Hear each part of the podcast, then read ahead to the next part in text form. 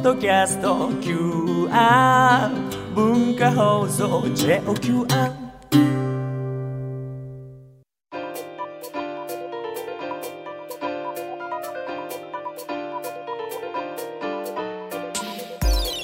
大人クレッジ木曜8時台は健康学科の時間です。今週は人間関係を楽にする。精神科医の水島ひろ子さんに心が楽になる人間関係。そして理想の生き方を手に入れるヒントをいただきます。今回もよろしくお願いします。さあ今回は水島さんが、まあ、かなり近年力を入れてきたテーマはい、ですよね、はい、そうですね。はい。はい、今夜のテーマはこちらです。トラウマと向き合う。今夜は水島さんの本トラウマの現実に向き合うジャッジメントを手放すということという本をテキストにトラウマについて講義していただきますまあ改めてトラウマとはっていうと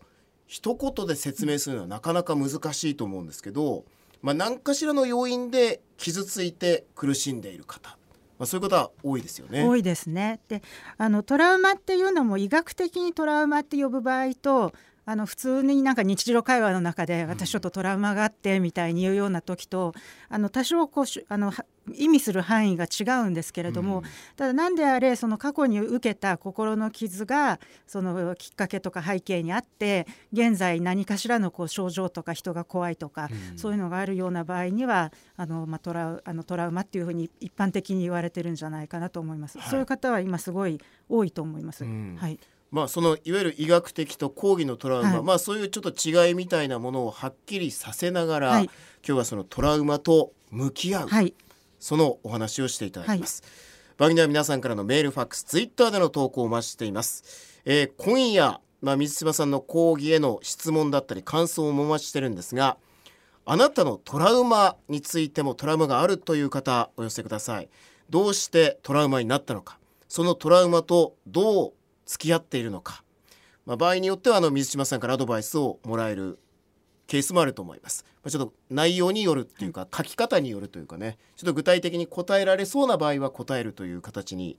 したいと思いますが、そしてトラウマを克服された方はその克服した方法などを教えてください。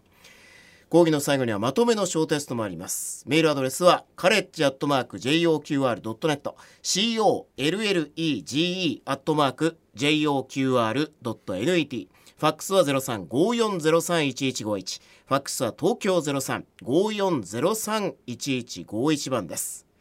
さあではトラウマと向き合う参りたいと思います。まずトラウマっていうものはどういうものなのか、はい。まずはここからいきましょう。はい、あの医学的にトラウマという時はあの命に関わるとか自分という存在に関わるような出来事を体験した時に、えー、と起こる、まあ、心の傷みたいなものを医学的にはトラウマと言いますので、例えばあの本当にこう津波とか地震とかあるいはすごいあの事件に遭う事故に遭うみたいにああの誰が見てもこうあ命に関わるとかあの存在に関わるみたいな時に、まあ、それをトラウマと呼ぶっていうのがもともとの定義なんですけれども、ただそれだけではなくっても例えば人から受ける心の傷みたいなのはあの虐待なんかもそうなんですけれども、一個一個は命に関わらないかもしれないいじめとかもそうですよね一つ一つは命に関わらないかもしれなくってもあの一定期間その力関係があるところであの自分が傷つけられ続けるみたいなのをあの今度はまた、まあ、複雑性なのものっていうふうに呼んでいくんですけれども、まあ、そういう医学的に言うとそのあたりまでを、まあ、あのトラウマというふうに捉えるんですね。でただあのそうそうではないそこまででもないものであっても人から何か過去に言われて傷ついてそれからすごく気になってしまうとか例えばこう話し方がおかしいって言われたのがずっと気になって、こうマイクの前に来ると喋れなくなっちゃうみたいなそういうのがあるような場合でもあの一般一般的にはこうやっぱり同じようにトラウマとして考えていいもので,、でまあ、私はそういうのをプチトラウマって呼ぶんですけれども、命には関わらないかもしれないけれどもいまだにこう引きずっている過去の心の傷みたいなものを、まあ、プチトラウマっていうふうに私は読んでいてそうやって区別したらいいかなと思います。はい、あとですね、まあ、大きな事件とか事故があった時に、PTSD はい、心的はい。外傷後、はいストレス障害はいですよね。はい。っていうこの PTSD とはい。トラウマっていうのは同じものだっていうのを考えていいんですか、はい、えっと、基本的にトラウマを受けることによって生じるその精神状態あの心の病をあの PTSD って言うんですけれども、うん、あの誰でもこうトラウマを受けると衝撃を受けたりすると誰でもちょっとしばらく不安になったり警戒心が強くなったりしますよね。うん、だいたいそういうのひどいのは1ヶ月以内ぐらいにある程度収まるんですね。うんででも1ヶ月を続いてもなおあのこう日常生活が妨げられるくらいにその症状に縛られるっていうことになると PTSD っていうふうに診断されることになります、うん、その状態になったら治療を受けた方がいいっていうことですね、うん、でも直後にあの何日間かこう日常生活がおかしくなるみたいなのはそれはとても普通の反応なので、うん、あのそれでわざわざこう病院に行かなきゃいけないっていうことはないです。まあ、基本的には同じもの。基本的には同じものの強い弱いだけれども長引くとあの本当にこう慢性トラ慢性 PTSD みたいになっていくと本当にこう社会生活ができなくなってしまって、うん、なんかさまざまなこう合併症みたいなのが出てきちゃうんですよね、はい、ですから基本は同じなんだけれどもやっぱり重いのは重いのであの十分な注意を払う必要があると思います。はい、はい、まあ、この違いさえはっきり分かってないという満島さん自身が今の社会全体にこのトラウマについての知識が不足してるんじゃないかっていうのをすごい懸念してらっしゃるんですよね。はいはいはい、あの例えばこう一つの例を挙げるとあの患者さんなんかでもよくあの万引きしちゃうとかいう人とかあるいはまあ何か葛藤して衝動的に何かしてしまう人とかがいて、うん、その間の記憶が全然ない方っていうのもいらっしゃるんですね。うん、それやっぱり過去にひどいトラウマを受けている人があの乖離っていう症状なんですけれども意識の状態が変わってしまって、うん、まあ、すごく変わると多重性あの多重人格障害になるんですけれどもそうじゃなくてもそういう自分が犯罪行為を働いている時のあの感情のコントロールが全然効かないとか記憶が全くないとかそういう状態の人をこうなんか裁判でなんかお前は悪いってただ言っても、いや悪いじゃなくて病気を治してあげてくださいっていうふうに思うので、その辺はなんかみんながもっとこうトラウマについて知っていけばあの人が切れやすいのは正確に問題があるからじゃなくってトラウマを受けて人を信用できなくなってるからなんだっていうことが分かるようになるっていうことですよね。まあ、いわゆる切れた状態でも本人にとっては防衛してるんだ。そうなんです。一生懸命自分を守ってあのこうなんか犬が自分を守るためにワンワンワンワン鳴くのと同じような感じですよね。でまあ心の傷っていう、まあ、トラウマイメージがあるんですけど、はい。はい、こうあれいわゆる自分に及ぼす危険への防御防御みたいなものなんですけど、うん、私はトラウマを考える時には傷って考えるとどうしても傷物になったみたいな風になって弱ってしまうので、えっと、傷っていう側面よりもなんかそれまでこう私たちってこう日常的にまあなんとかなるだろうって思って実は暮らしてるんですよね。うん、あのまあなんとかなるだろうって思えなかったら飛行機なんか絶対乗れないですよね。うん、だからそのまあ大丈夫だろうみたいな感覚が日常生活を支えてるんです。あの本当に気にし始めたらどこから植木鉢が落ちてくるかわからないし外も歩けないっていうことになりますよね。でそんなことは普段考えてないのはやっぱりまあなんとかなるだろうって思ってるからなんです。でそれがあの結局トラウマ体験をしてしまうとそれがなくなっちゃうんですね。そうするとこうこの世の中ってすごい怖い場所になるっていうのってお分かりになりますよね、うんはいはい、だからそれそれについてあのこうちゃんとよく理解して自分はトラウマを受けたからこういう症状になっているんだっていうようなことをあの分かっていく理解していく本人も理解する周りも理解するっていうことがとても大切なので私はこうある体験を機にブチッと切れてしまったなんとかなる日常みたいな風に考えていて傷って考えるとどうしても傷を塞がなきゃっていう方に行くんですけど、そうじゃなくてただ切れちゃったのでなんとかなるだろうっていう道が切れちゃっただけなのでもう一回そのなんとかなるだろうっていう道を探し出してそこをまた人生として歩んでいくみたいなことがこう全体のイメージですよね。まあ、このトラウマっていう言葉が、まあ、ある種日常的に語られるぐらい、はい、今はそういう世の中に衝撃みたいなものが多いっていうことなんでしょう多いまずあの SNS とかあの、ね、インターネットとかああいう影響があってあの衝撃として一番受けやすいのはやっぱりビジュアルな衝撃劇なんですね、はい、だからこう例えば私なんかもあの津波の映像は流さないでできるだけこうラジオとか音声だけでやってくださいっていうふうにお願いするんですけれどももう見ちゃったっていうのが一番のショックですよね。でそういう意味では今インターネットにつなげばあのでフェイスブックとか開くと嫌でも何かが飛び込んでくるっていう時代なので衝撃衝撃度っていうのは確かに前より高まっていると思います。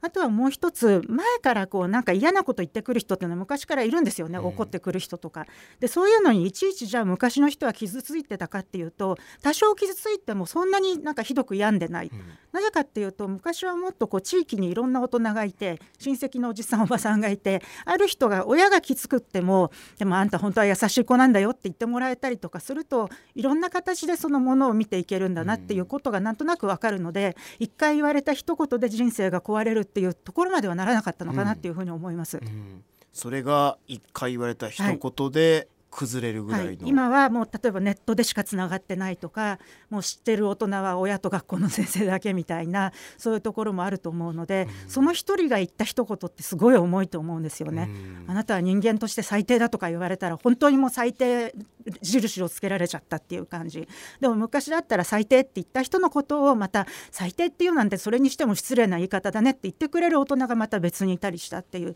やっぱりその辺の社会の構造の違いっていうのはあるんじゃないかと思います。はいでまあ本のタイトルがですね「ジャッジメントを手放す」っていうことなんですけど、はい、ジャッジメントっていうのは何なんでしょう？ジャッジメントっていうのはですねこう、まあ、日本語にすると評価なんですけれども、はい、評価とかあと裁くみたいなのもジャッジなんですけれども、まあ、要は私たちはこう生き物ですから例えば私は砂山さんに初めてお会いした時に、うん、あ優しそうな人だなとかっていうふうになんとなく思いながらこう暮らすじゃないですか、はい、優しそうだから話しやすいかなとか思って話してみたりとかするわけですけれどもあのそういうふうにこう自分主観的に周りを評価しながら生きているんですね。でそれは全然悪いことじゃないんです、うん、あの優しそうな人か危なそうな人かも分からなかったら本当に危なくなっちゃうので。うん、でただそれは今の自分の主観的な感じ方だっていうことを分かっていないと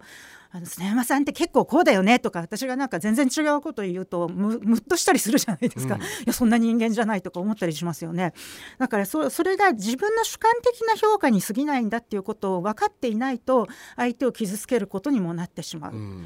なんか砂山さんってなんか打たれ強いよねとか言っちゃったりとかするといや本当は内心傷ついてるんですけどとか思うかもしれないですよね。だからそのジャッジメントをあ自分が下したものに過ぎない相手のジャッジメントは違うかもしれないっていうふうに思えることがすごく大切で、特にトラウマとか受けた人のことを非常にジャッジしてしまうとすっごいかわいそうな人とかね、トラウマサバイバーとか言われますけど乗り越えてきた人とかなんかこう勝手な意味付けをいろいろしちゃうといやその乗り越えるったって好きで乗り越えたわけじゃなくってもうやむを得ずやったことなんだしって思う人もいるしあるいはかわいそうな人って見られるのが嫌だから何も打ち明けられないっていう人もいたりするので実はこのジャッジメントっていうのは生活全般にいろいろ問題はあるんですけれども特にトラウマの時は一番注意をしてほしいと思います。うん、まあこんなに前あったかなっていうのが、まあ、空気を読んでとか、はい、なんかこうこういうなんかことって前そんなあったかなとか思う、まあ、それぐらいこうなんか周りのなんかいろんな目にさらされてるさらされてたりどんな人でもとかあとあるいはいじめられ体験のある人が非常に多くなっている。その日替わりいじめとかだとみんないじめられることになるのでそうするとやっぱりこういじめってすごく心が傷つく体験なので、まあ、まずトラウマ症状につながっていきますからなんかこうどう見られるかがすごい気になったりあとやっぱり厳しく育てられた人とかも何そんな分かりにくい話し方してんだなんてうちで言われたりとかするとそれ以来こう人前で話すのがすごく怖くなっちゃったりとか、あのいろいろこう今なんでこの人はこうなんだろうっていうのを読み解いていくとあそういうことがあったからなんだって割と分かるケースは多いですよね。うん、こうまあそういう時のこう対処っていうんですかね、はい、どうどうしたらいいんですか、はい、基本的にはその切れてしまったものをつなぐ、はい、まあ、まあ大丈夫だろうみたいな感覚につなぐっていうのがポイントなんですね。はいだから実は意外といいのが日常生活を大切にするみたいなのが意外といいんです、うん、だからこうトラウマを受けちゃうと何が何だか分からなくなっちゃってそれまで自分ができてたことあるいは本当はできることも忘れちゃうんですね。自分がすごい無力で孤独な人間だっていうふうに思えてしまうのでだから例えばこう被災地の支援とかする時もあのどんどんこう支援物質ただ渡していくだけじゃなくて、うん、赤と青ありますけどどっちがお好きですか？なんて言って選んでもらうみたいなことをするだけでも、ちょっと元気が出てくるんですよ。うんうん、あ自分で決めていいんだみたいな。だからそういうふうにこう日常生活の中であのまたそれが続いていくんだみたいな感覚が持てるようになったりとか人から助けてもらってあ助けてくれる人がいるんだとかとにかく何であれまあなんとかなるだろうの感覚を取り戻せることですよね、うん、そういうことが役に立つと思います。はい。まあ、後半よりまあ水島さんのまあ実際の経験一番気を使っていることだったりちょっと改めて聞いていきたいなと、はい、使える学び大人カレッジ木曜8時では健康学科です。人間関係を楽にする精神科医の水島ひろ子さんにトラウマと向き合うというテーマで講義をしてもらっています。まあこういろんなお話がありましたけども傷を要はこう潰すこうなんとか埋めようっていうことじゃなくて、うん。うん、取り戻すっていうことなんですね。はい。ここがポイント。はい、まさにそのトラウマっていうのはこう癒し癒し取りあのつながりを取り戻す自信を取り戻す。あの結局あのつながり全部つながりでいいんですけれども自分への信頼を取り戻す自分とのつながりを取り戻す。あるいは周りの人への信頼を取り戻す、周りの人とのつながりを取り戻すっていうことですよね。あとは世界全体への信頼を取り戻す。だからこう実は平和な時には自分はこの何何もこの世界が壊れるなんて思わないで暮らすことができているわけですから、結局いろんなことについてまあなんとかなるだろうっていう感覚を取り戻していく、まあ、人によって多少ね神経質な人とおおらかな人といるとかそういうのは個性の範囲ですけれども、まあ、明日どうなっちゃうんだろうとか今日生きていけるかわからないみたいなところから出して、まあ全体にはなんとかなるだろうみたいな感覚を取り戻していくっていうのが非常に大切なんです。でさっきジャッジメントっていうことを言ってくださったんですけれども、はい、なんかそういう人が自分のペースであのやっぱり自分のペースで力を感じていくつながっていくっていうことがとても大切なんですけれども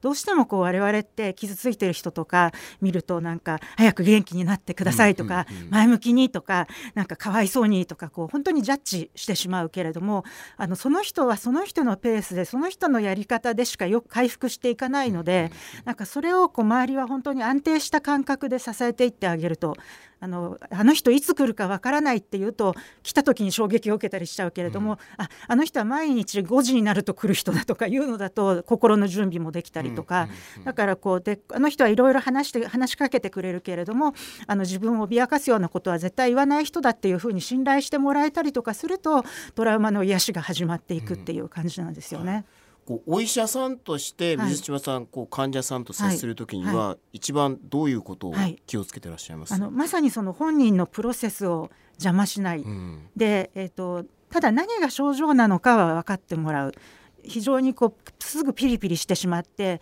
まあ、切れて周りの人に当たり散らすみたいなそんな自分が心が狭くて嫌とか思ってる人とかいるんですけど、うん、これはトラウマの症状の一つである覚醒更新症状っていうもので随時ピリピリしてないとまたいつやられるかわからないから、うん、あのピリピリしているわけであなたの性格が悪いとか人間が小さいっていうことじゃありませんと、うん、あのトラウマが良くなってくればこういうのもだだいぶ良くなってきますっていうまず症状を説明してあげてそれで一つこうなんか自分への不信感みたいなのをちょっと、あの拭ってもらうんですね。で自分とのつながりを取り戻してまた周りの人にも症状ですよっていうのを分かってもらうことによって、周りの人からもそんなこといつまでも言ってないでみたいなことを言わせない、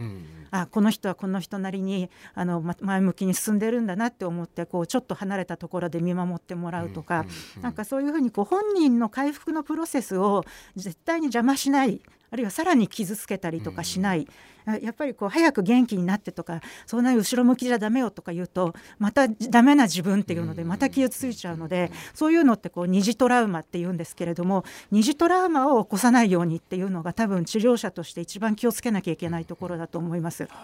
まあ、よかれと思って、はい。早く元気になってねっていう言葉がかえって追い込んでしまうこともあると、そうなんです。いうことなんですね。もう自分はこう傷がつなんかトラウマを受けた時点で自分はダメだっていう気持ちが強くなっているところにさらにこう早く良くなれない自分みたいなので余計自分を追い込んでしまうので、うん、あるいはよくあるひどいのがね誰だってこんなこと経験してるんだからっていうのもすごい傷つきますね。うんあの誰にでも辛いことがあるからって言ってもそれぞれの人に沿ってやっぱり辛さって違うんですよね。だからそういう言葉でこう言葉の暴力を振るって追い込まないようにするっていうのはもちろん治療する上でも大切だしあの周りの方たちにもぜひそういうふうに心がけてほしいと思います。はいさあ今夜は精神科医の水島ひろ子さんにトラウマと向き合うというテーマで講義をしてもらいましたが